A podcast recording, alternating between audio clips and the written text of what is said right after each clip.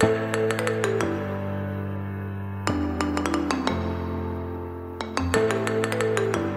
are listening to the Bark the Browns podcast with Brandon Wolf and Asa Haslage.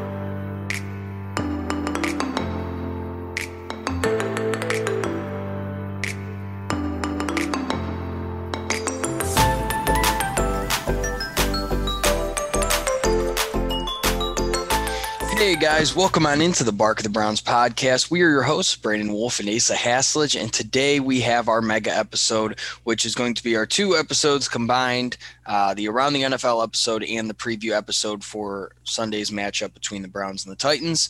Um, a lot to go over in this episode, a lot of stuff around the NFL, obviously. Robert Saleh possibly going to the Lions, Vontaze Burfict being arrested on a battery charge.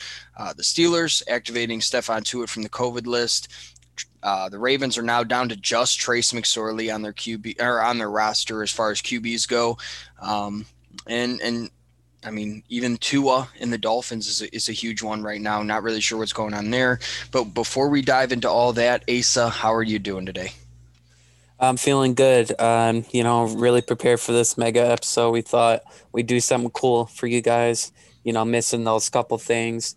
Uh, you know, a couple days with you know Brandon's laptop catching the Rona. So we figured we'd do something cool, like a mega episode, something big for you guys. So, um, you know, I'm just ready to get all into this stuff. Like you said, man, it's a lot to get into. Um, it's just yeah we got to dive right in man.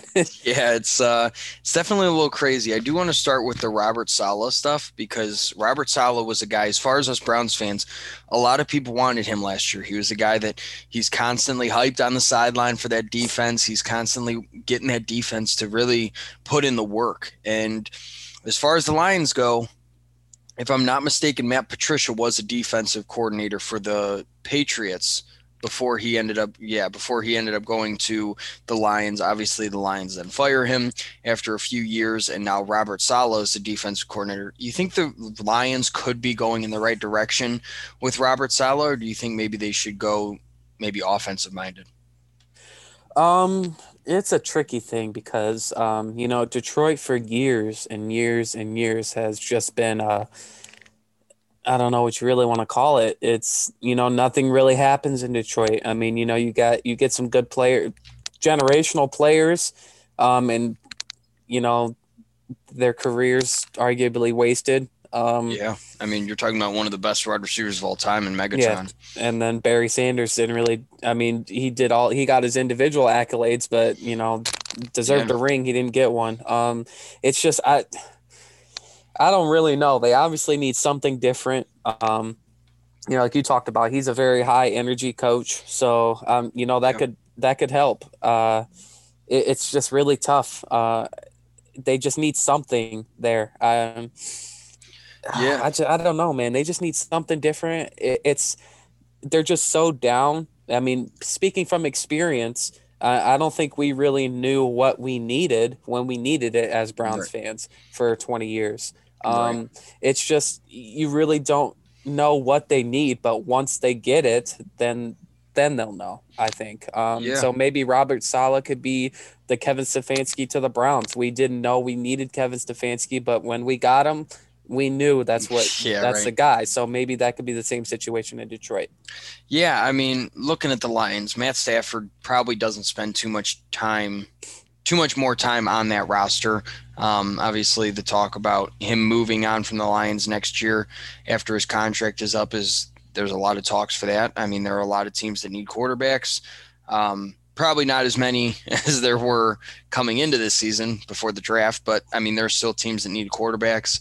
Uh, the Jets being a huge one there. Uh, the Jets, just, I mean, I don't see the Jets passing up on Trevor Lawrence or Justin Fields or whatever happens with that. But at the same time, if if they decide to, and and they lock up somebody like Matt Stafford, that could totally change the whole direction of their franchise. So that's a little crazy. But I mean. Yeah, with the Lions, it's not like any certain part of their team is amazing. It's like they're a I don't even want to say well-rounded because they're not a great team either. You know, they're they're pretty they're they play poor. So it's they're not playing that great. So with them it's like they're a decently rounded team to where they're defense is decent and their offense is decent. So I don't. I mean, again, it's really where do the Detroit Lions want to go with their franchise? Do they want to be a defensive center team and bring in a guy like Robert Saleh, or do they want to be be an offensive minded team and bring in somebody like Eric Bieniemy? Yeah, it's you know both are good points. It's definitely good directions that they could go. Um, you know, honestly, for me, I would want Matthew Stafford to go somewhere that he has a chance to succeed. Um, there's been so many points, so many injuries he's fought through. Um, I can't remember when it was against us in like 2010. He like dislocated his shoulder, broke his collarbone or something, and still threw a game-winning pass against us. Like, right. Uh, it's you know that Matthew Stafford is probably one of the toughest quarterbacks I've ever seen play the game of football, and you know that all those years he's fought through all those things in Detroit and just being in Detroit his uh, his whole career. I would really want him to go somewhere where he has the chance to succeed. Right. Um, definitely New York is not that place at all. Um, they definitely need some things. Yeah, it's I, I don't know. And like I'm just gonna say the same thing I said earlier about Detroit. I just really don't know what they would need because if you really try to go with the offensive side, but then Matthew Stafford decides to leave, it's like, okay, we don't have a guy to revolve our system around anymore. So right. you, you can't really be offensive centered. But then, um, you know, like you said, it's, I, I think what you were trying to say or what could be said about the Lions is just nothing stands out, right. you know? And right. so it, it's, you know, you can't really look at, um, I mean, you get you have Jeff Okudah there, you know, a bright young star. If you go defensive centered, you can kind of build a defense around you know your corners and your secondary. Right. Uh, you know, I think that seems like a more realistic oper- uh, um, what am I trying to say? Route, yeah. realistic route. Mm-hmm. I guess you know, really thinking about it and stepping back. It's funny we say things and then five minutes later it's like, oh wait, never mind. yeah, right. That's that's what we were trying to think about. You know. Mm-hmm. Yeah. Um, but I do want to kind of shift it over to the Matt Stafford situation a little bit. I want to go through some teams that might need a quarterback, but between now and next, I mean, the start of next season. So we're looking at the Patriots. That's a scary one to think about too, because Matt Stafford's only 32 years old. Uh, he's got a good five to eight years left, probably in the tank. I would think. I mean, most quarterbacks play into their late 30s, sometimes early 40s. Obviously, Tom Brady's the most recent guy when you think about a player like that. Um, obviously, most most teams in the AFC North are pretty locked up at the QB situation. Besides maybe the Pittsburgh Steelers. Um, as a Browns fan, I don't want to think about that because really, when Big Ben leaves Pittsburgh, that's when I I feel like the decline of Pittsburgh is going to start happening, and to think that that could that Matt Stafford could come in and and relieve Big Ben of his duties and continue to be an elite quarterback. That's kind of scary for me. Um, Jacksonville is another one. I mean, that's a team that, that might be looking for a quarterback here soon. I mean, again, they're they're right up there with the Jets. They're both two of the worst teams in the NFL right now. They're both going to be looking quarterback in the draft. Um, say Jacksonville slips up and or the Jets slip up and they end up winning a game, then they're right there tied with Jacksonville, and uh, then they're both going to be fighting for that number one seed and potentially Trevor Lawrence if that's who either of those teams decide to go after. Uh, Denver, Denver's another team um, Drew Lock, we don't really know what's going on with him. He's still young. They might give him another year. And I mean, we don't really know. I mean, looking through some of these teams, it's like there's at least one team in every division that probably needs a quarterback right now. You know, so um, with the NFC East, this one's a little weird because with Dallas, we don't know what's going on with Dak. Um, we don't know when Dak's coming back. Again, we hope for next year but again that could that could be a weird situation as well because obviously with him being at the end of his contract that's going to be a huge decision for them to make you know? Mm-hmm. uh, you got washington and new york.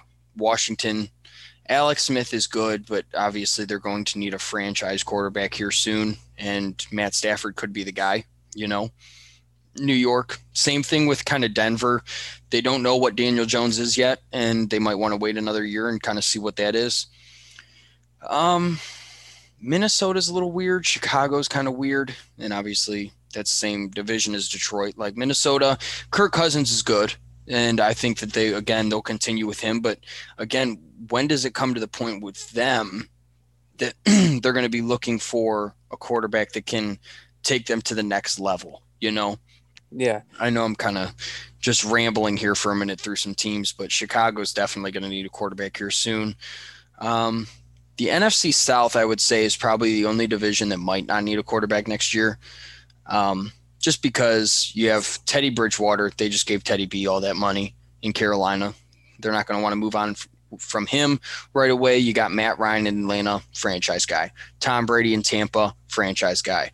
Drew Brees, we don't know what's going on with him in New Orleans, but Jameis Winston's also there, so they kind of I mean, Jameis Winston and Taysom Hill. So wherever they decide to go with that, but and even in the NFC West, San Francisco, we don't really know what's going on with them either. Jimmy G, he uh, coming off that injury, we don't really know what's going on. Obviously, you got want guys to heal to 100% before you bring them back, especially quarterbacks. But at the same time, like when Jimmy G was in, he wasn't phenomenal this year. It, I mean, he a lot of guys last year, a lot of people last year compared him, or well, I don't want to say a lot of guys, but me personally, I compared him to a Baker Mayfield with a good defense, if that makes sense. I mean, he he was a guy that just like this offense this year, Baker Mayfield hasn't had to make insane throws because he's had a running back core to back him up.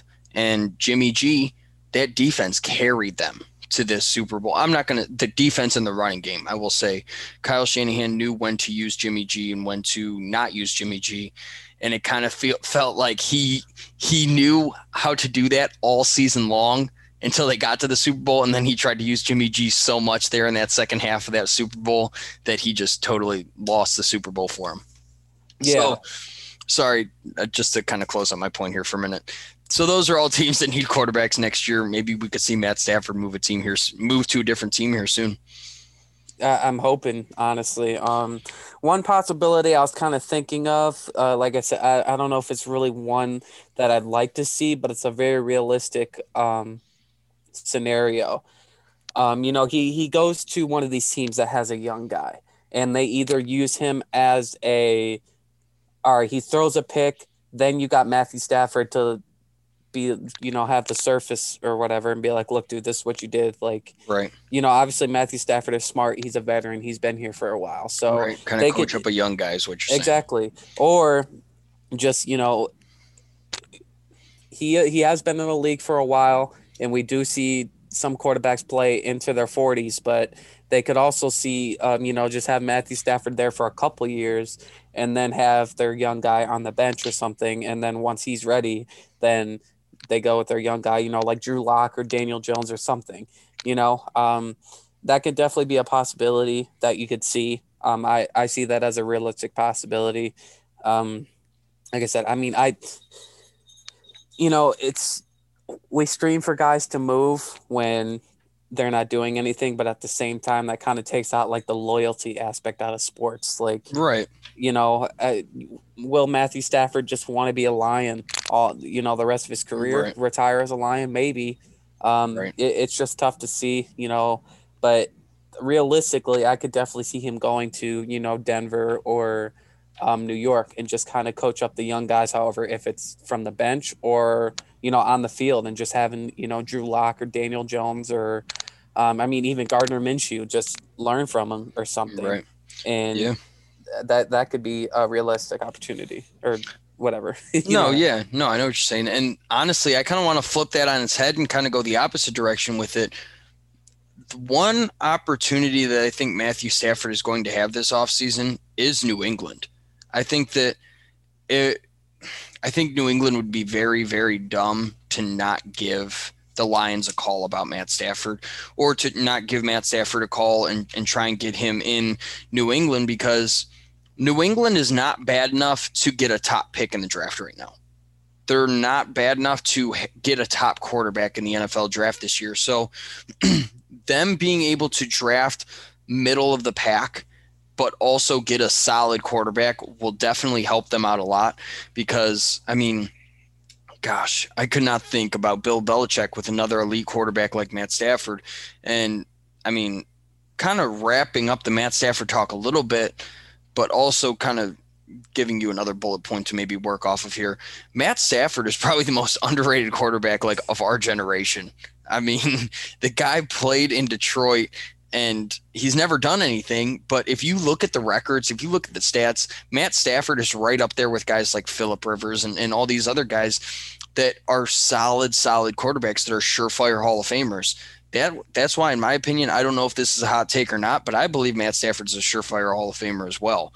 I mean, he's never won anything. He's I, I maybe you can correct me if I'm wrong here, but I don't think Matt Stafford's ever even won a playoff game.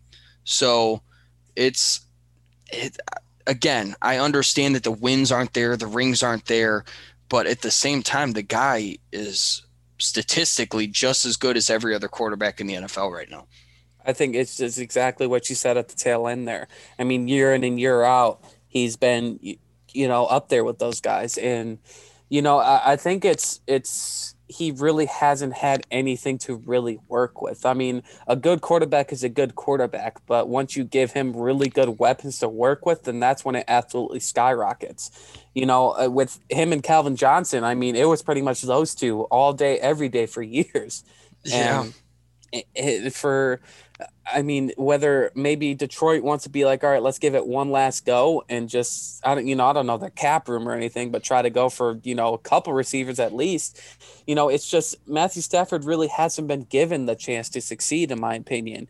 And right. if, he, if he would have been given some more weapons, you know, like some more receivers, then, I mean, we would have definitely seen him uh, deep in the playoffs, in my opinion. You right. know, it's just he's been so consistent and obviously we talked about how tough he is, how much he battles. Um, I, I think that should you know give him his gold jacket, but right, you know it, it's it is tough to say. I mean, if Eli gets a gold jacket. It, then I, am sure I, Matthew Stafford better get one. I know right. Eli has two rings over Matt, but I mean a 500 record. Come on now, like, right? I, I it, it's tough. You know, I don't know if he'll really go first ballot. Um, but I, I, think he'll end up in there for sure. And he is just completely underrated just because he's just been in Detroit and it's like, oh, yeah, he's on the Lions, whatever. Like, just yeah. because he's in that Lions uniform, he's been overlooked and it's completely unfair. Right. No, I completely agree. And to kind of correct myself here for a minute, Matthew Stafford does not have any playoff wins. They've been to the playoff three times, lost all three times. Matthew Stafford is number 17 all time on the passing on passing yards. Um, sorry, let's see here. I'm trying to like get the stats as I'm as I'm rolling along here, but yeah, he's number 17 all time behind Drew Bledsoe and Vinny Testaverde. Um, as far as passing yards go, obviously, again, correct me if I'm wrong. I'm, I feel stupid for not having all the stats here, but I don't believe Drew Bledsoe or Vinny Testaverde are either in the Hall of Fame but at the same time, Matt Stafford's right up there with. I mean, he's right up there with with a bunch of these guys. You know, number seventeen on passing touchdowns as well behind Vinny Testaverde. So he's a guy that has been solid throughout all of his career. All of his career, he's been the only bright spot in uh, in Detroit, and I think that again, moving on from Detroit this upcoming season and going somewhere where you're going to see him succeed, you're going to see him win a playoff game, you're going to see him do things that will allow him to cement his legacy. I think that that'd be huge for him. And uh, I, like you said, I think that a lot of people would appreciate him more and appreciate his legacy more if he did that. Yeah, I completely agree. He just needs a chance. He just needs some weapons to work with. That's all it really is, in my opinion. Yeah. Um, so I do kind of want to talk about the Ravens now bring it over to the Trace McSorley aspect of it. Um, Trace McSorley is now the starting quarterback for the Baltimore Ravens. Um, there's not really a whole bunch of news as far as Lamar Jackson goes, but Trace McSorley Trace McSorley is the only quarterback right now available for the Baltimore Ravens. Lamar Jackson could come back from the COVID 19 list as early as this weekend, from what I've heard, from what I understand what are your thoughts on the Baltimore Ravens possibly having to play another game without Lamar Jackson? I mean, obviously their best player. Yeah. Um, you know, we never really want to wish injury or sickness on anybody, but you know, for for our sake, it's going to be really good to see them fall down like that. Um, you yeah. know, it, it, you know, from the fan aspect of, you know, they stole our team. You want them to never succeed. And then obviously with our playoff hopes right now, you don't want them even attempting to catch up to us. You know, we're on a hot streak right now. Um, you know, we got a pretty, uh, pretty good chance to, um, you know, I, I kind of transfer that and ask you a question, you know, sometime later maybe. But you know, we have a we have a pretty good remaining schedule that we get to play. I mean, obviously, this upcoming game against the Titans is um, probably for me, it's one of the biggest tests of the year. Um, most definitely. And it, it's just you know we we need all the help we can get at this point. You know, you got so many teams in the same place as us. Uh, not a lot ahead of us, but a lot in the same place as us with that eight and three record. So, right. Um, it, it's just it's really good timing for us. Obviously, not for Baltimore fans, but really good timing for us. Um, you know, if we could keep on this hot streak and then, you know, it comes Monday night football time. They roll into Cleveland. We're on a hot streak and they're just getting their guy back. You know, he's he's still all right. This is my first game back and I got to play Cleveland. Then, it, you know, it, it's it'll be a completely different story from week one. Um, it, it's just really, like I said, really good timing. Mm-hmm. And it's, you know, we talked about it. The NFL is a week to week thing, but now it's a day to day thing. Yeah, I mean, right they ended up playing a game completely almost seven days later, a whole week later from what they're supposed to play. Right. Um, it, it's just wild how I mean it's just how each day can change. Games are being just completely derailed, shifted, changed around. It's like, man, are any of our games gonna get like this? Like I was really scared our games were gonna get canceled or something. I'm actually surprised that they haven't yet because it's like you said, it's just been absolutely ridiculous. I mean, ridiculously crazy about how everything's been going on. But uh, like you said, Baltimore was supposed to play on Thanksgiving Day.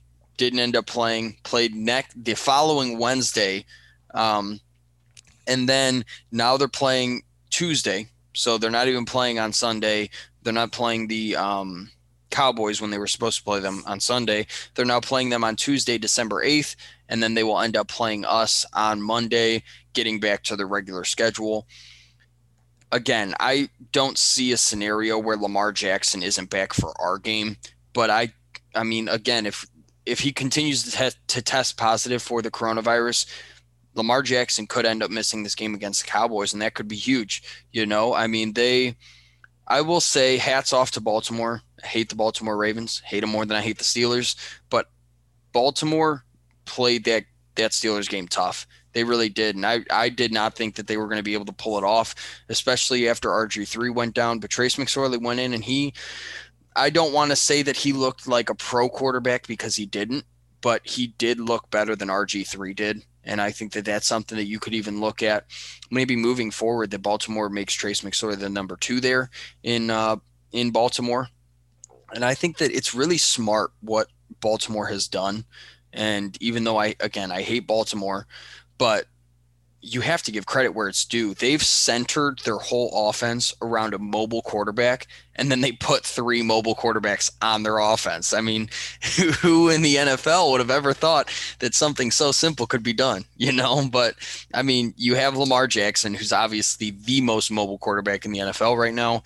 Um, then you have RG3, another guy that when he played, he was the most mobile quarterback in the NFL. And then Trace McSorley at Penn State, their whole offense was centered around Trace McSorley, who was the Swiss Army knife of the Penn State offense. And he's, again, a mobile guy. So what they've done is phenomenal because when you lose a guy like Lamar, it's not as big of a cut as it would have been if you're back up somebody like a Big Ben type, like a, a, gunslinger type or something like that, because again, your offense is centered around the same type of play style. Yeah, but that can um, honestly, for me, it can also be flipped as you know, you have offense and you have two guys behind you or behind your starter that run the same exact way. So either way, the opposing defense knows exactly what to do against you and exactly how to stop Yeah. you. If they close in on your line and pinch in on that line and you put a lot of pressure on your quarterback, force them to make bad throws, then you know that that could also be turned as it's really easy to beat them. Because Yeah, I mean, true. sitting now at what are they six and six and five. six and five. Yeah. I, Yeah. I mean, they've gotten figured out pretty easy. Um, you know, another, this could be a hot take. It's been thrown around a lot. Um, Steelers players have obviously commented on it, whether or not the Steelers are the worst undefeated team of all time. Um, it, it's it's a weird situation, man, because when you think you have Chase Claypool, Juju Smith Schuster, Ben Roethlisberger, James Conner on the offense, and then you have Minkah Fitzpatrick, Joe Haden, uh, Bud Dupree, who's unfortunately out for the rest of the season now. But that defense, I mean, it's really, uh, I don't know, man. It feels really weird to come out of my mouth to say that, but also, I mean, when you got your quarterback throwing 50 times and he only manages 288 yards, I mean, you, you're throwing 50 yards, you expect huge numbers. And uh, it's, you know, his completion rate uh, compared to his attempts is a little rough. Um, I, I don't know, man. Before I say something crazy, I want to ask your opinion on it. How do you really feel about that whole statement or whole situation? About the Steelers being undefeated, the worst Yeah, like- undefeated team of all time. Yeah, if they're the worst undefeated team ever, or just kind of give your opinions on it. Well, that's actually something I was looking up as we were talking because obviously I know the 72 Dolphins and the in the 2007 Patriots were two other teams that were undefeated, but I didn't know if there was any other ones. Um, 1990 or 1934 Chicago Bears and 1942 Chicago Bears also went undefeated, but that was so long ago that I mean, obviously I'm not going to say we don't count it, but we I mean there wasn't even film from back then, so like we don't really know about those guys, but I will say that out of the 1972 Dolphins and the 2007 New England Patriots, yes, they are easily the worst of those three teams because the Pittsburgh Steelers offense has looked very, very, very shaky. And if their defense and TJ Watt has, if some of those guys don't step up, then you're looking at multiple losses. I mean, you're talking about a Baltimore Ravens team who was missing their two best quarterbacks. They still almost beat this this Steelers team. You're talking about the Dallas Cowboys who had a fourth string quarterback, a practice squad quarterback, uh, the week before the game. Then the, then they almost beat them. They they were one throw away from beating the Pittsburgh Steelers. So again, it's not it's not any shade to the Pittsburgh Steelers because I understand that as a Browns as Browns fans we're going to come off like we're being jerks about it. You know, like I I don't want to get crazy, but I like it's going to come off that way, but it's not just Browns fans saying it. It's everybody in the NFL because the 1972 Dolphins were a phenomenal football team and they went 16 and 0 for a reason. The 2007 New England Patriots their offense was phenomenal. Their defense was phenomenal. I mean, they were the most well-rounded team in the NFL possibly of all time. So like when I look at the Steelers and I look at the Patriots, even though the, the Patriots were they they lost that Super Bowl to the Giants, I really feel like if this Patriots team went up against this Steelers team, it it's a no contest for me. You know, I think Tom Brady and Randy Moss absolutely obliterate the Steelers defense, even though that is the part of their team that is great. I think that this the Patriots offense was just a whole nother juggernaut at that point. You have arguably the best wide receiver of all time playing with the best quarterback of all time. I mean, that was like some Joe Montana and Jerry Rice type stuff, you know. So I wish we would have gotten to see that a little bit longer, but at the same time, I mean, this Steelers team, dude, like again, I think that the Patriots would absolutely manhandle the Patriots uh, defense would totally manhandle the Steelers offense because you're talking about again, I I don't want to come off like rude or, or cocky or anything because I have no room to talk because we're eight and three for the first time in our lives. But Big Ben is I feel like he's been extremely overrated this year. I think that yes, he's coming off that Tommy John surgery and and that's a really tough surgery to come back from. But a lot of people are saying he should be in the MVP talks, and I think that that's a little ridiculous. I think that, I mean, for as many people that want to rag on Baker Mayfield for missing that throw to Rashard Higgins in the end zone, at least he didn't throw a pick like Big Ben did because Big Ben had a wide receiver cutting right over the top. And I know you've seen the picture of it. I mean, because it's been flying all over Twitter.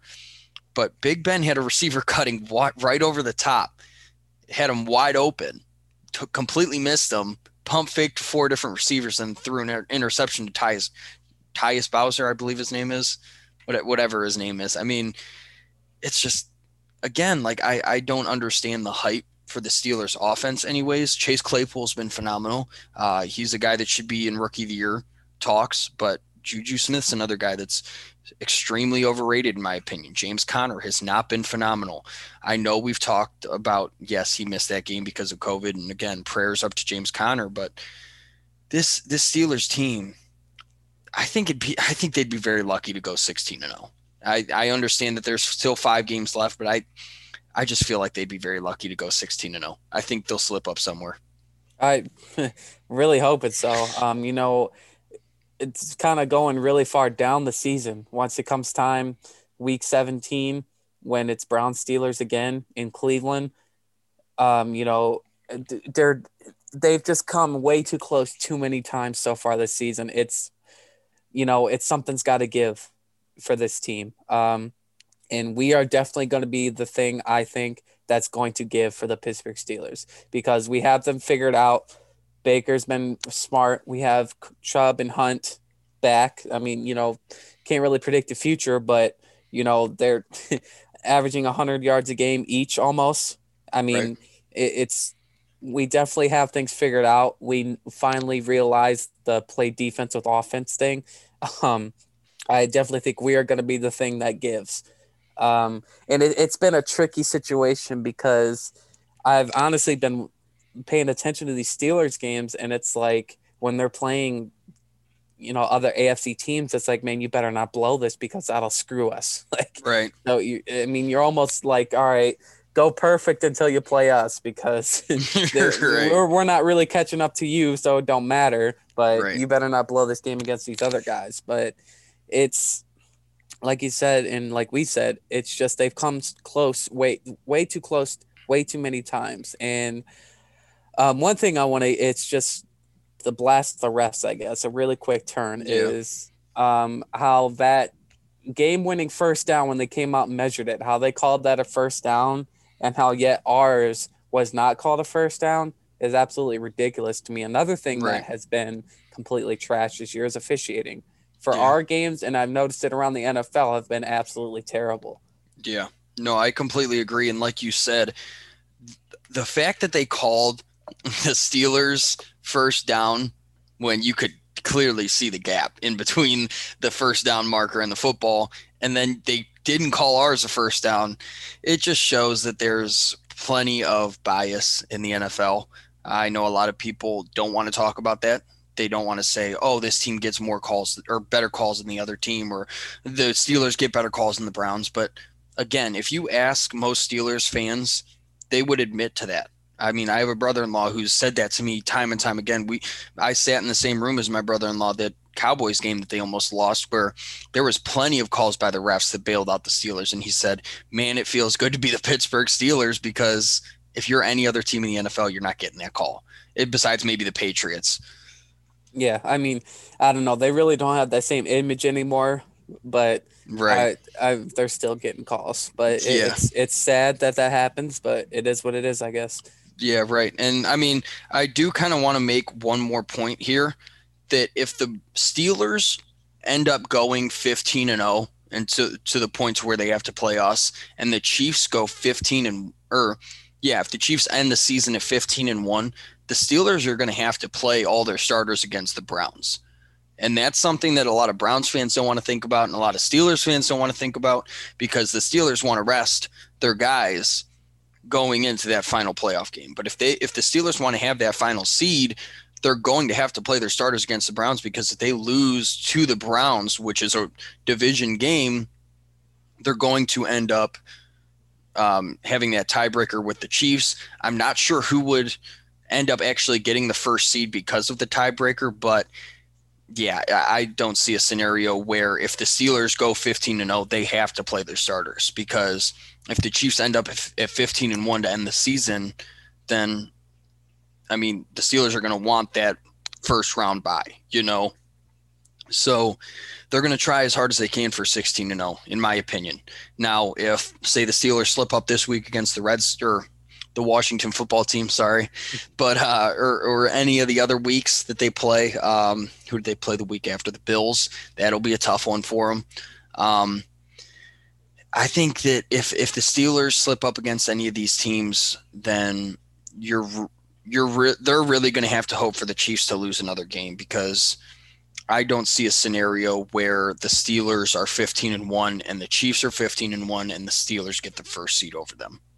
Yeah, it's just you look at what the Chiefs have done and how they've beaten teams compared to what the Steelers have done and how they've beaten teams. There's absolutely no way right. that the Steelers would be rewarded with that. Right. And that's, again, I just, like I said, I don't see a scenario. I think that right now it'd be it'd be very interesting to see the playoff picture as of right now because right now you have the Steelers at one, the Chiefs at two, the Titans at three, the Bills at four, the Browns at five, the Colts at six, and the Dolphins at seven. Right now, looking at the playoffs, you have the Browns and the Bills playing in a playoff game. I mean, the Bills haven't won a playoff game in forever, and the Browns have ne- haven't won a playoff game in forever.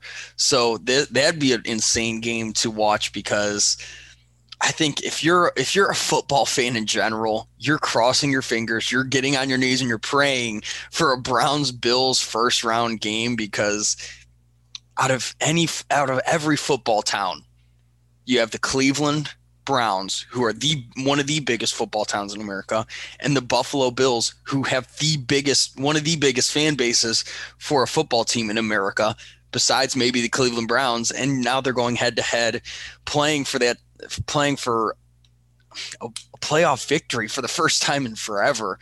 So I think that'd be a great one. You got the Colts and the Colts and the Titans. That's a division matchup. You know, that'd be a good one. And then the Dolphins, you got a young stud in Tua, and then Patrick Mahomes, who's obviously the face of the NFL right now. Man, I'm just so ready for the playoffs already, you know? Yeah, it, it's definitely going to be exciting how these things play out.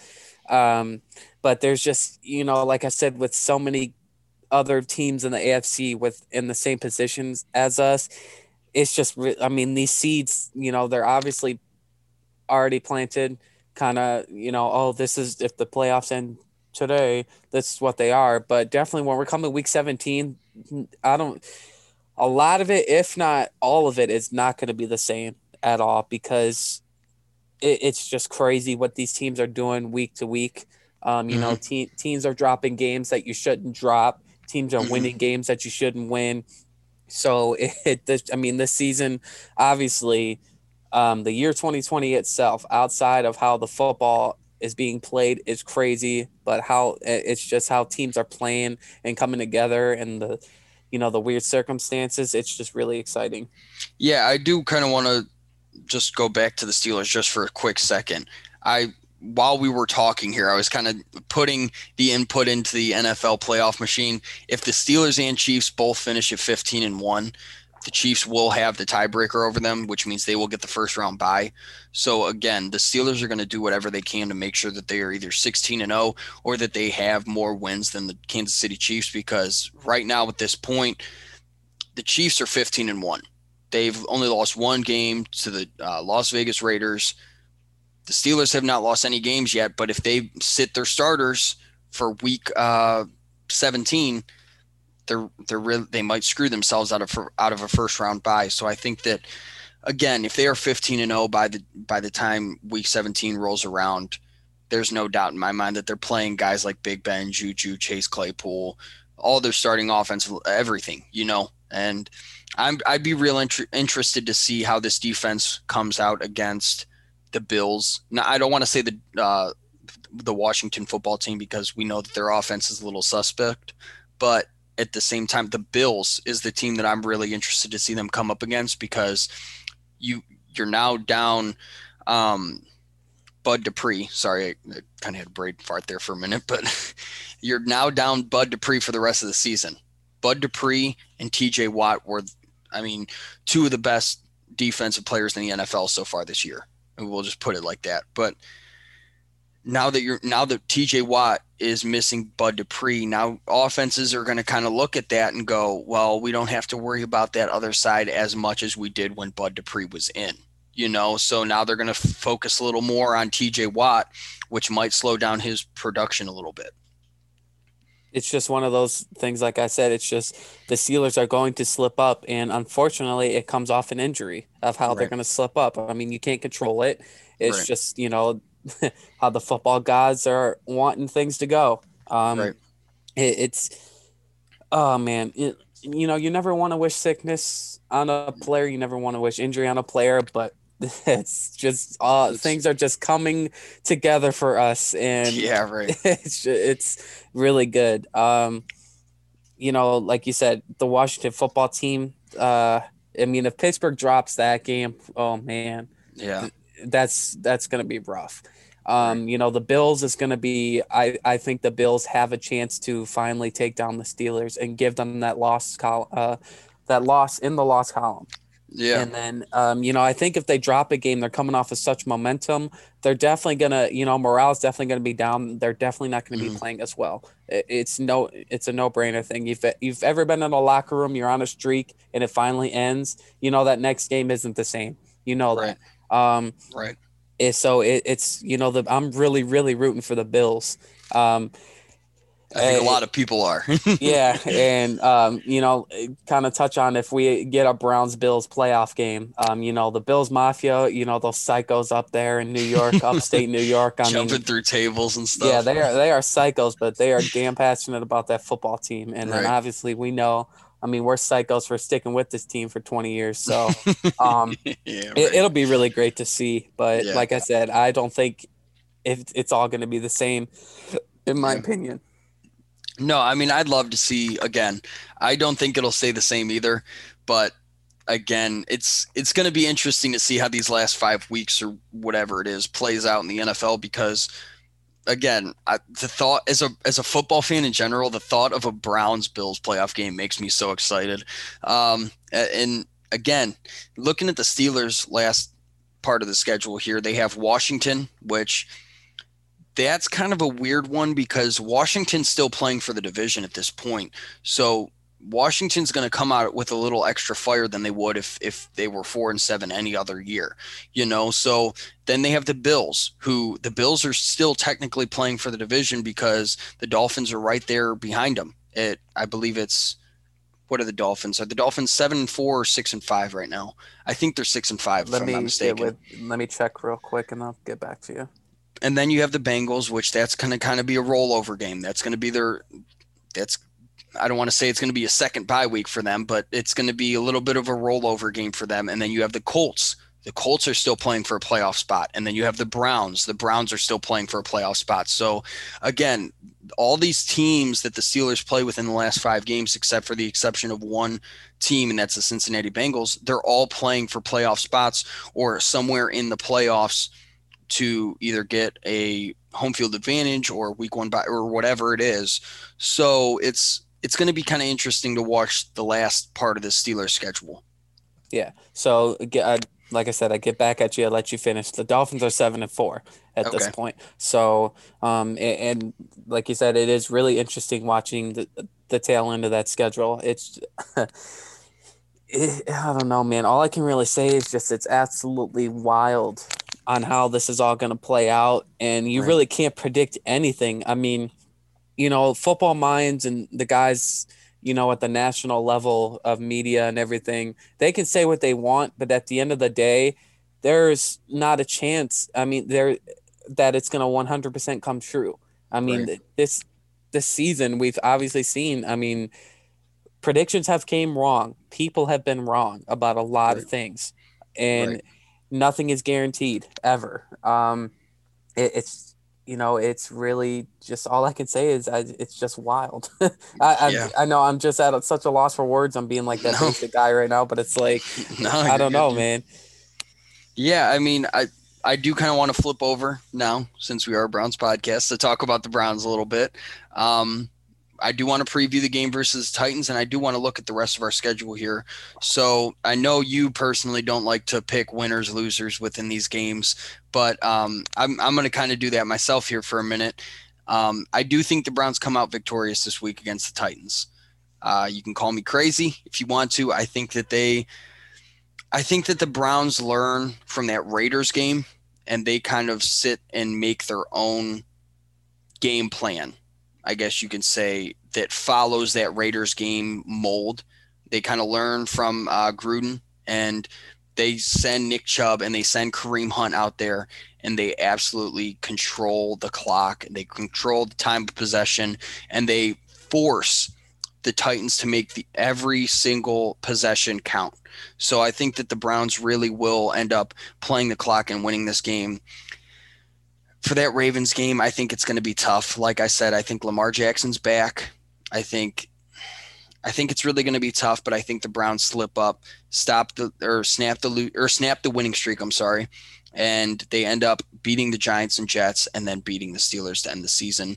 So I think that the Browns end the season at 12 and four. Yeah, I was actually going to ask you. I mean, if we pulled off the Titans win, were we going to win out? So you yeah. answered my question. I was going to ask you. Um, it, it's the Raiders game was the biggest blessing in disguise the Browns could have ever received because yeah. like it, what you just said. It completely changed how we plan for a game. And yeah. I mean, ever since that Raiders game, we've been playing into pretty shitty weather, also. So right, you're gonna right. have to use a plan. But it just, you know, it took a loss to a team that you maybe shouldn't have lost to to really take yeah. a look internally and how your team needs to run. And it's, you know, the things are right in front of you, but you don't really see them. And it's obviously, yeah. like you said, control the time of possession, play offense with your defense, and just feed Nick Chubb constantly, feed yeah. Kareem Hunt constantly. I mean, you know, I think Baker has has learned that. We've talked about it so many times.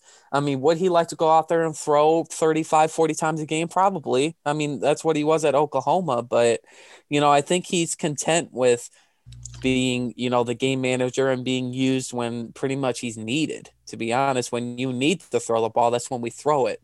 Um, it it's, you know, everything's really gelling together. We know how to win games, but at mm-hmm. the same time, we have to watch because teams know how to beat us with yeah. that aspect also. Um, it, you know, it's kind of cut and clear how to really beat us is attack our secondary.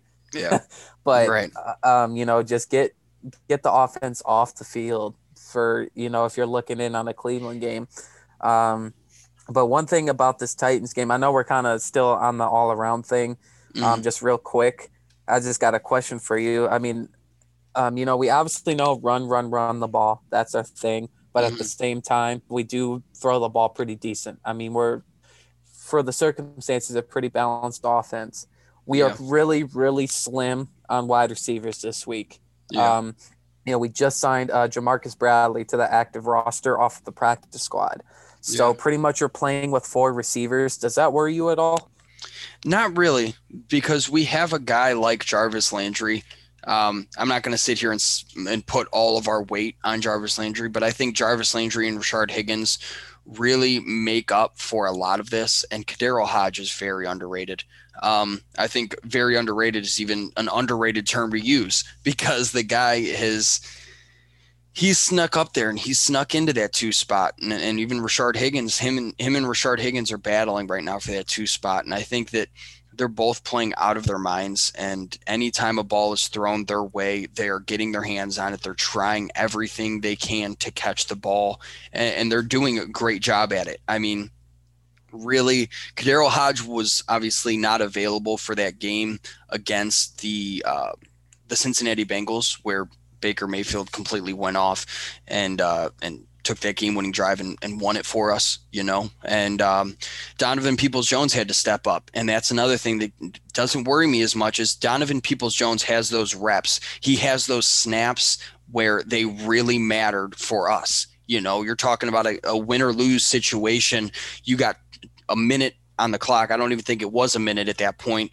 And, and Donovan Peoples Jones is making insane catches. He's getting his hands on the ball and he's doing what he can to win the game. So I think that what I think Donovan Peoples Jones is very a very solid wide receiver, and I think once he really gets involved more in the offense, I think he's going to be used a lot more as well. I think next year is a year that we could look at that possibly happening. But KhaDarel Hodge, he's been good.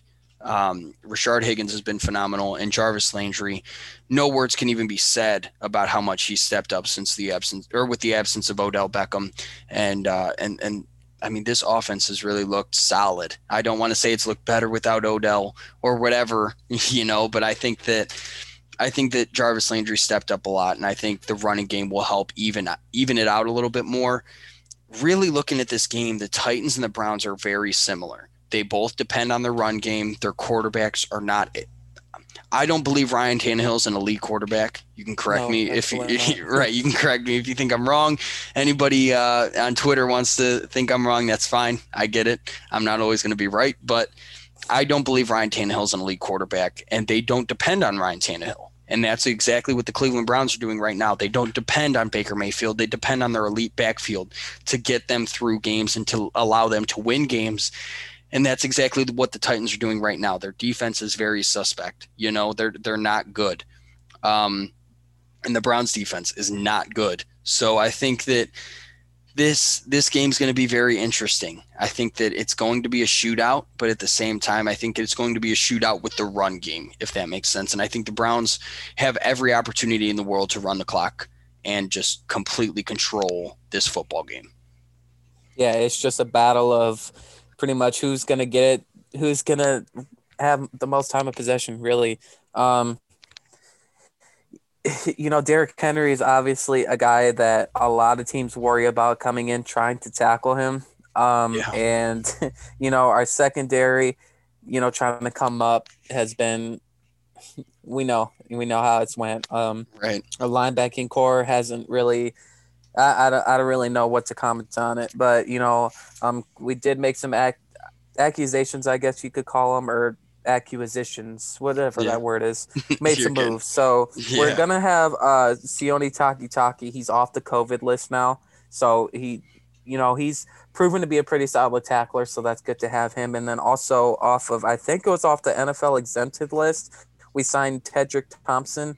Mm-hmm. Uh, he was a safety. So we got some safety help off of that coming into this game. So you know, obviously BJ Goodson has been the leader in this linebacking corps mm-hmm. um, since you know Joe Schobert and Christian Kirksey are gone. So BJ Goodson stepped up. Sione Takitaki's been you know kind of working. Mack Wilson. I mean, Takitaki and Wilson, they're both young guys. You know, they need time to develop. And I really wish Browns fans, uh, you know, the sum at least, would get out of this things need to happen overnight mentality because it's absolutely not true. It's literally impossible. Um, right. You know, obviously we're impatient. We want a winning season. I mean, we're guaranteed to have one now, so you right. should be happy. But right. um, it's you know things cannot happen overnight. Guys need time to develop. Guys need time to transition in the NFL. Um, so I'm not really worried about those guys right now. I mean, and just thinking, you know, you have Grant Delpit that was out. We could have had him, and you know, you have these guys that you know they're unfortunately in the early stages of their career, and you know, like I said, things can't happen overnight. We need these to develop. And just to think, I mean, having a fully healthy team, where we'd be at right now, and right. how we have, how we would look into the future would be insane. Um, you know, having a healthy Greedy out there, uh, Grant Delpit having the healthy Odell with how this offense has been flowing, it'd be crazy. But mm-hmm. unfortunately, that's not how that goes.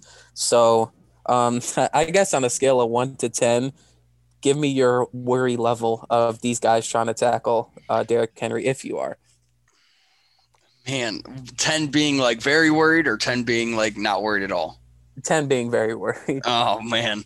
Um, that's honestly, that's been my biggest worry coming into this game. Um, Derrick Henry's the hardest tackle in the NFL right now, and it's not even close.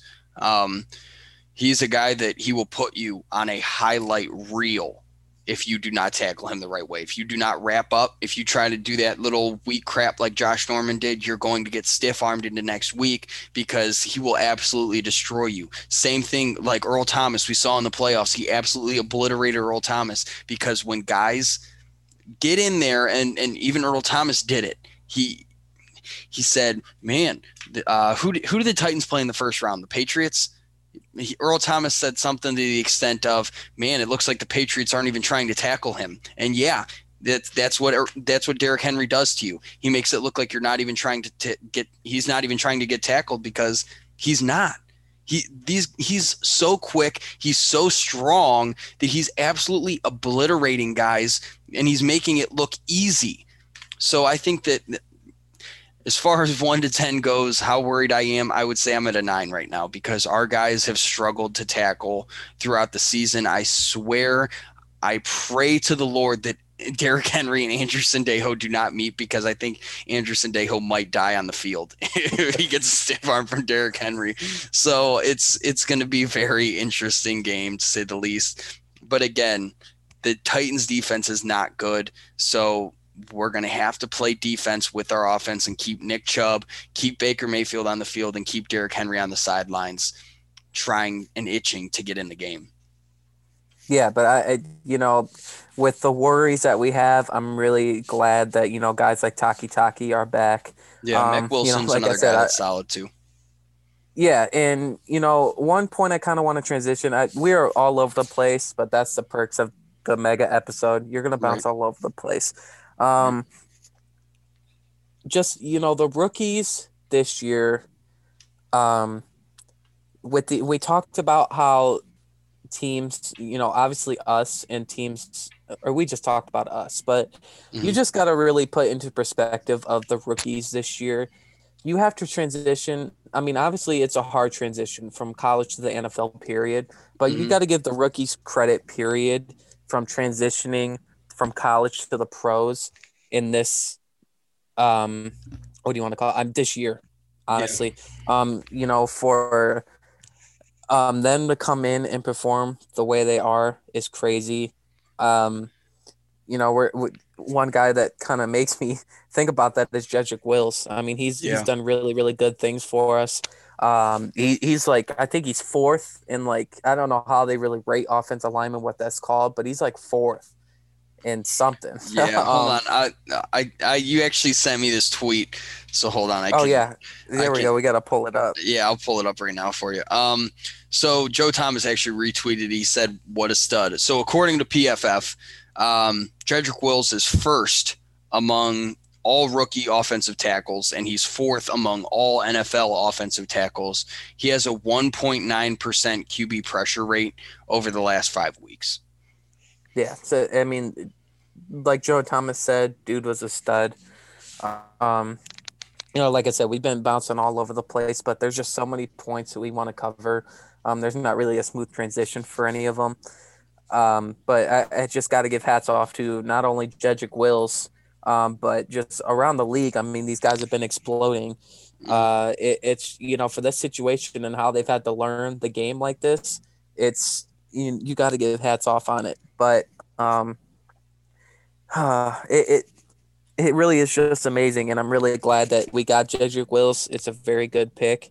Yeah, and um, I actually did see since we're talking about Twitter now, uh, OBJ is he was I think I don't know if he was standing freely on the leg from the mm-hmm. torn ACL, and he's working on his obviously his one handed catches. So that's really good to see that Odell is you know he's he's getting up on his healthy. feet and moving yep. around. Yeah, so um, you know that that's for a future thing, but it's mm-hmm. you get some positivity in there. So you know, guys are developing, guys are getting healthy. Um, you know, unfortunately, I really haven't heard too much about how Grant Delpit is doing, but that's a completely different injury. Uh, torn ACL and torn Achilles, they're both absolutely terrible, but yeah. it, it, that's definitely something that's uh, it's not good. Yeah, and it's really different to recover from. But you know, from what I've heard, he's been doing good. Um, he's pushing for his Pro Bowl votes. yeah, zero yards, that. zero yards allowed. not a lot of targets. Um, so you know, it's funny. I mean, the guy has humor about it. Yeah. Um, I I think uh, coming into next year for him. Just you know, watching this team and what they've done Mhm. um, this season, I think it's just going to boost his excitement so hard, and he's just Yeah. going to come out and absolutely tear it apart next Yeah. year. No, I completely agree. And I think the safety help is something that we're going to talk about a lot.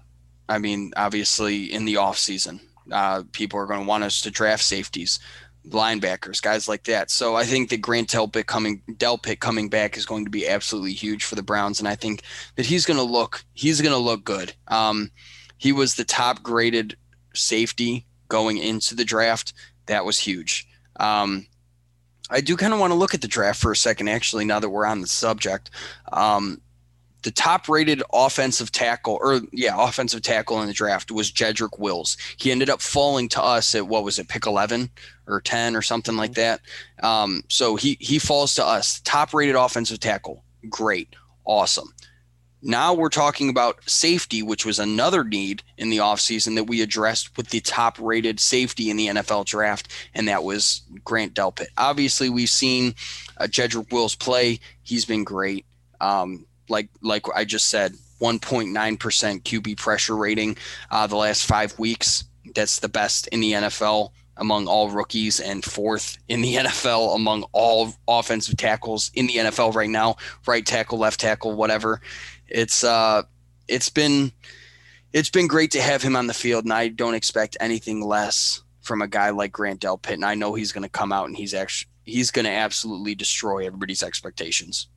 Yeah, it's just honestly, I mean, with all the guys out right now, if we had a hundred hundred percent healthy team and I mean honestly a better defense, what would be looking what would we be looking at right now? It's Right. just absolutely insane to think about it. Right. Um, and like I said, I know we've been all over the place. We usually try to transition things very well to make it actually feel like a flowing conversation. I know that transition was absolutely horrible it's but all it's just we have so many points that we wanted Yeah. to get into. I mean, the Right. mega episode, it's mega for a reason. I mean, right.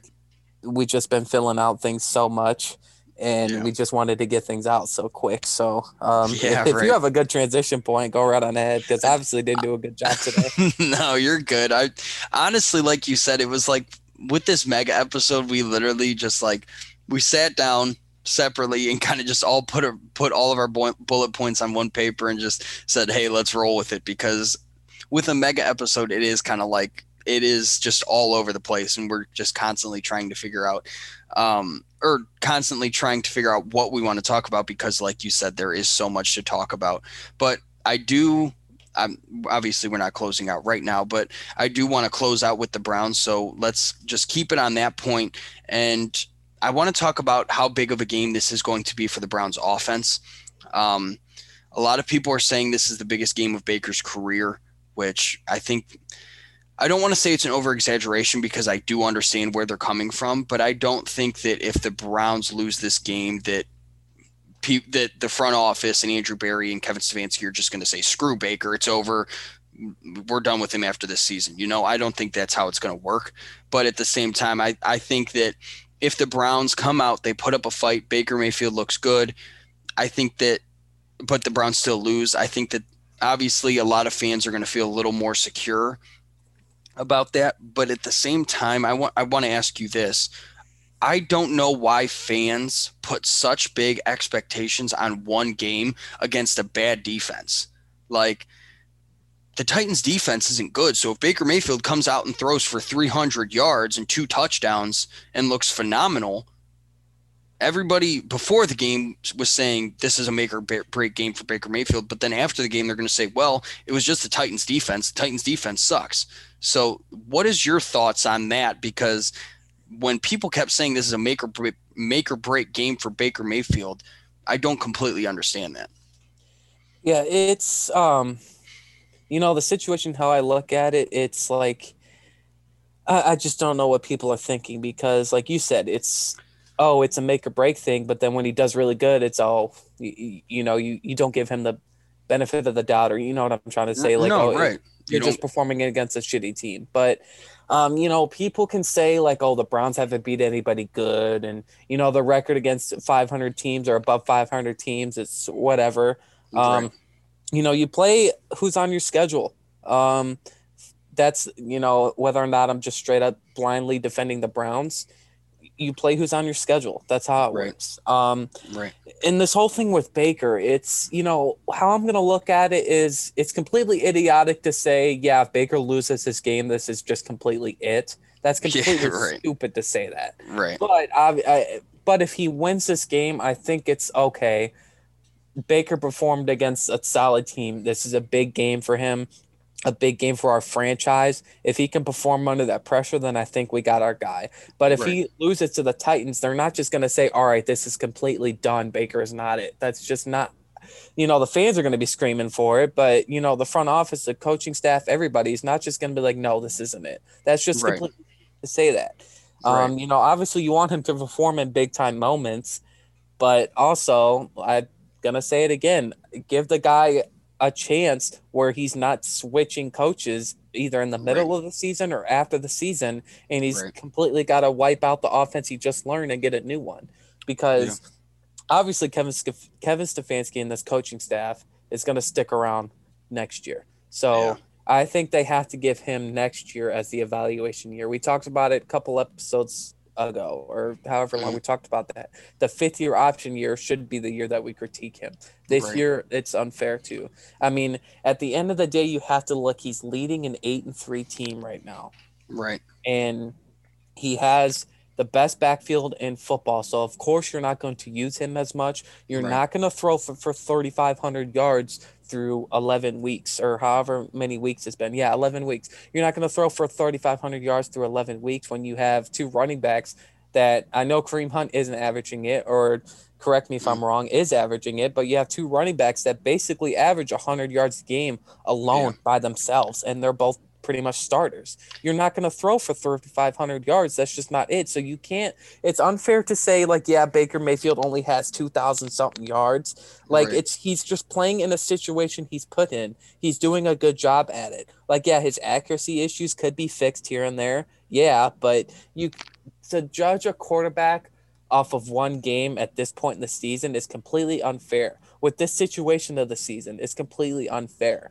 You Right. don't good teams, high IQ football minds, I'm going to straight up say it, does not judge whether or not the quarterback is the quarterback of the future when you have a winning record and you're solidified at this point for a playoff spot. You don't judge your, the future of your franchise or the future of your quarterback like that. It's Right. it's not the situation for it. Yeah, if we were um four and whatever, then yeah, Yeah. maybe four and seven or whatever. Yeah, Right. maybe you'd be like, all right, if Baker loses this game, then maybe that Right. he's not it. But obviously, we're not at that situation. So it's Yeah. it's uh he's never given the benefit of the doubt, and it's completely unfair. And it's just I wish we'd get out of that mindset. The past 20 years are the past 20 years. We're obviously on a new foot, completely just we need to wipe that mindset out. We have a quarterback. We do not need to judge him almost pass by pass, week by week. We can't judge him like that. He's the guy. He's been uh, consistent for us for the past however many years he's been with us now. Just, it's just honestly, just stop with this stuff. That's No, how I it, it- like. It's frustrating. It's frustrating for sure. And I do want to um, go back to the stats you were saying before. Nick Chubb is averaging 102 yards a game. Kareem Hunt's averaging 64. So together they're averaging 166 yards a game, which is still absolutely ridiculous. Um, yeah, this team is just. Okay, so I do want to say, like, I understand if the Browns win this game and Baker Mayfield looks good, I understand feeling more secure about Baker Mayfield. But if Baker Mayfield comes out and looks the same way he has the past few weeks, which is, I mean, again, it's not phenomenal, but he's been solid. You know, passed for 175, 200 yards and a touchdown or two touchdowns. You should still feel good about Baker Mayfield if the Browns, regardless of if the Browns win or not, because 175, 200 yards, a couple touchdowns, that's still a decent game. It's not like we're expecting Baker Mayfield to come out here and be the next Patrick Mahomes right now. You know, again, you got to give the guy time and you got to let him work because again, he's he's had different head coaches, he's had different offensive coordinators, he's had different GMs. There's been no consistency within the Browns organization. So again, I think this Browns team is is just doing itself a favor by yes, letting Baker Mayfield play out this year, pick up the fifth year option, and then critique him in the following season. It would be his fourth year at that point. So again, you critique him his fourth year going into his fifth year because obviously in that off-season period between his fourth and fifth season, that's when you'll either give him a huge contract or you will either or you will just decide to not give him a contract, you know. So that's something to kind of look at as well. Again, like you said, just kind of repeating your point we have Nick Chubb, arguably a top three, top five running back in the NFL right now.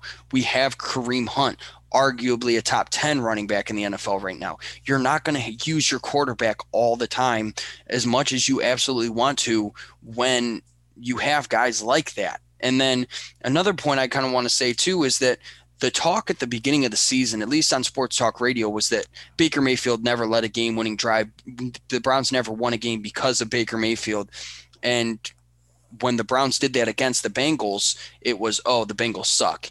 That's that's why Baker did it. Well, you asked for Baker to compete in a game-winning drive to allow a game-winning drive, and he did that. You won the game because of Baker Mayfield and the passing offense. And then all of a sudden, it was like, well, no, Baker sucks because he did it against a bad defense. Well, you asked for him to do it, and you didn't tell. I mean, again, like you said, you can only play the guys that are on the schedule. So again, I I can only waste so much breath and so much time like fighting for a guy like Baker Mayfield or the Cleveland Browns in general because these fans they don't really understand and they it's like they just want to see him come out and be phenomenal right away and again like you said not everything happens overnight. Yeah, and what I think it is honestly part of it is how Patrick Mahomes has spoiled football fans. Um, it's Patrick Mahomes has pretty games all the time. He throws for uh, just ridiculous numbers every game. So I think Browns fans are expecting a Patrick Mahomes s quarterback every time, and that's completely unfair. And you can't do that. Um, it, it's I just uh, don't understand, and it's like we talked about. I'll throw the word out all the time. It's just couch athletes that think they can go out and do it better, and they're just not. Like you, right. you, you can't just unlogically comment on a quarterback's play. Like it, it's it's just stupid. Like Baker makes makes one bad throw, and the couch athletes are like, "Yeah, no, that was completely terrible. Like right. Baker sucks." But you completely ignore the fact like even if it's against Cincinnati, I mean that's 21 straight completions in a game-winning drive. That's unbelievable. I mean, right. if Patrick Mahomes did that, Twitter would explode. The NFL would explode. It's just he doesn't carry he doesn't have his name the, the Patrick Mahomes name. He doesn't have a name for himself like that. He's it's just Patrick Mahomes has just spoiled the NFL. And right. Browns fans expect Baker Mayfield to be like Patrick Mahomes, and it's just not that. Patrick Mahomes is one of a kind, and mm-hmm. NFL quarterbacks are not going to do that. It's just I the same thing again. Just leave the mindset of the past 20 years out because that's just not how it is anymore. Um, yeah. We have we have a guy. I mean, and like I said again, if Baker was blatantly terrible, then absolutely I would be right. like that. But Baker is not terrible. He's not a bad quarterback. Whether the couch mm-hmm. athletes that played all four years of high school football on JV want to say it, then you know, of right, sure. But he's right. just not that quarterback. Yes, he's inconsistent at times. Like I'm mm-hmm. not gonna blindly defend Baker Mayfield because there's times where you look at him and be like, that is not a good play. Or um, and, you know, when he does something bad, I will absolutely point it out. But nothing has been absolutely terrible except right. for that slant interception against Pittsburgh. That was probably terrible. That was yeah. like the one terrible thing I can think of Baker Mayfield doing. Right. So far, he is not like it's. Right. I just don't get this all this criticism. Like if he was a literally a blatant terrible quarterback, then yes, yeah. I would understand it. But Mm-hmm. It's just how he the Browns franchise where they've been since he has been a Mhm. quarterback for us.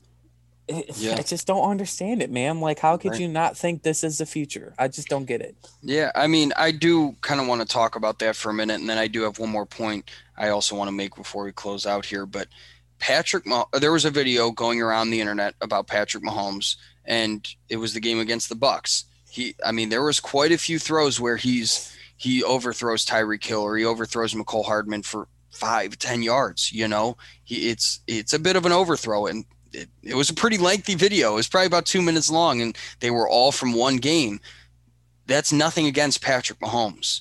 That's every quarterback in the NFL has their moments where, hey, you're going on a deep route and I overthrow you by five yards. My bad. You know, like it's not, it's every single throw doesn't have to be on the money. Things are going to happen. The ball's going to slip.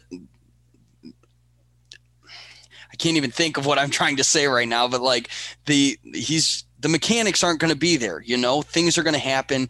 Things are going to change. But again, as long as the majority of the time the quarterback is on target, the money or the uh, quarterback is on the money, it's it's good, you know. And Baker Mayfield, that happens to be the case. A lot of the times, the majority of the times, he is hitting the receiver right in stride, or he's hitting the receiver right in the numbers, or he's throwing the receiver open, and that's not something that a lot of quarterbacks can do, you know. So that's something that I kind of wanted to point out as well. But Jarvis Landry, uh, the, the Pat McAfee show was a show that I listened to religiously. Jarvis Landry was on the Pat McAfee show, and Pat McAfee asked Jarvis Landry about the culture coming into Cleveland. Obviously, Jarvis Landry was traded to Cleveland. Uh, what was it? Would it be three years now? Hmm I So- so. Yeah, so this will be Jarvis Landry's third year. So three years ago, Jarvis Landry was traded to the Cleveland Browns. He was talked about. He was talking about how what was the culture like coming into Cleveland, and what was your what were you trying to do to change the culture? Because obviously, coming into Cleveland, the culture wasn't great. We were coming off 0 and 16 and 1 and 15. Hue Jackson was our head coach. It was it was a struggle fest. It was it was a dumpster fire, you know. So he's kind of. I just want to pull a quick quote here, and he said, "My biggest thing to everybody." obviously he's talking about coming to the Cleveland Browns in the organization was not ever taking the field hoping to win. It was taking the field expecting to win. And that's something that when you have a guy like Jarvis Landry, like I cannot stress how much I love Jarvis Landry in the Cleveland Browns uniform and how much I want him to retire a Cleveland Brown because his attitude towards the game of football, his attitude towards being a game changer, an organization changer, a trendsetter, whatever you want to say, his attitude is phenomenal. I mean, he came to a team that even us Browns fans, we were saying the Browns are the worst team in the NFL. They suck. They're awful. They're never going to be good. And he came to a team that was never going to be good in many people's eyes, and he changed the culture. And that was something that, again, it's words can't even explain how much Jarvis Landry means to this Browns organization. And I know that this is totally off the wall, but it was something that I was scrolling through my bookmarks on uh, Twitter and, and I saw it and I was like, yeah, I totally need to bring this up. Yeah, he it's he was uh, he is one of the biggest blessings the Browns have ever received because he's a guy that you know guys coming in to the Browns organization in the past it has came out of their mouth that they want to be the culture change but in the back of their mind they're like yeah this isn't possible like i'm Right. just saying this just to say it but jarvis landry was literally about that Right. he came in and he he didn't even have it. I'm I don't know. I can't really go into the guy's mind, but it obviously didn't seem like he was that type of dude. Like he said it and he was about it. Right. Um, so it, it you know big Jarvis Landry coming to the Cleveland Browns was uh, it's I am so glad that he did, and I'm Right. sure he's glad that he did also. Uh, Right. It's just it's just I'm really glad that it finally has turned around.